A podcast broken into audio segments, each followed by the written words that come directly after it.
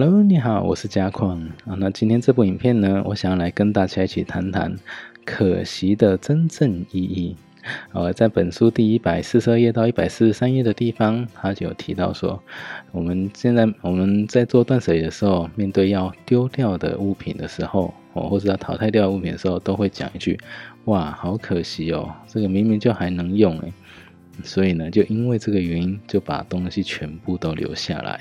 根本就没有淘汰掉。那这样子的话呢，其实前面几部影片就有提过说，如果是这种情况底下，你才是主角还是物品才是主角？基本上这种情形都是你被物品给驾驭了，所以那物品才是主角。所以呢，很多的东西就会因为这样而被囤积下来。那这是断舍离里面最大的机会哦。所以呢，应该要改变一下我们的思维。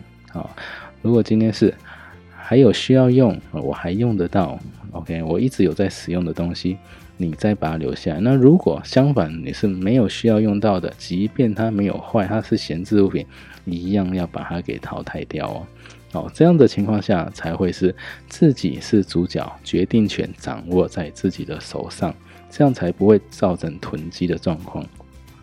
那闲置的物品呢，应该怎么做呢？就是要帮助他找到最需要他的地方 ，OK。前面有提过，那我们要尊重物品，让它发挥出它的价值，就是让它找到最需要它的地方，让它的价值可以得以发挥。这才是尊重物品的一个决定哦。好，那我们再来看哦，不要给自己太多 ，OK。在146页的地方，它其实有提到一个叫做回避决定法则。那当然市面上解释可能比较复杂，那其实它里面的含义就是在说，有时候我们选择过多的时候，我们都会觉得很麻烦。大家有听过选择性障碍吗？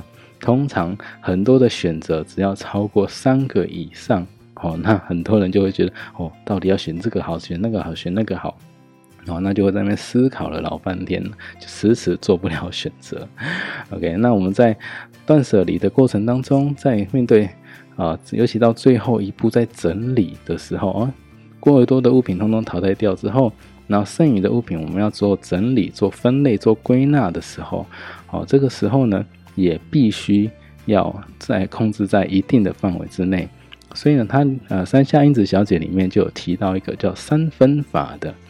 OK， 就比如说今天冰箱可能下层都有分下层、中层、上层，那就是冷冻、冷藏、保鲜。OK， 那你的食物就是依这样子类型下去做归类。那如果衣服呢，那就看个人的喜好也许有些人分春天、夏天、冬天啊，那有些人分长袖、短袖。洋装啊之类的那就找到一个最适合你的归类分类的方式。那这样的话才不会说我要找个东西，我要想说那这归类在哪一类那想了老板归类几十类，结果你找不到所以呢，千万不要归纳的时候千万不要超过3种选择，不然的话会给自己找太多的麻烦哦。好，那今天的影片就先到这里，我们下个影片再见咯，拜拜。如果您觉得这部影片还不错，可以在底下谈谈您的看法，也记得订阅跟开启小铃铛，之后再为您带来更多精彩的断舍离影片。拜拜，别忘了要订阅哦。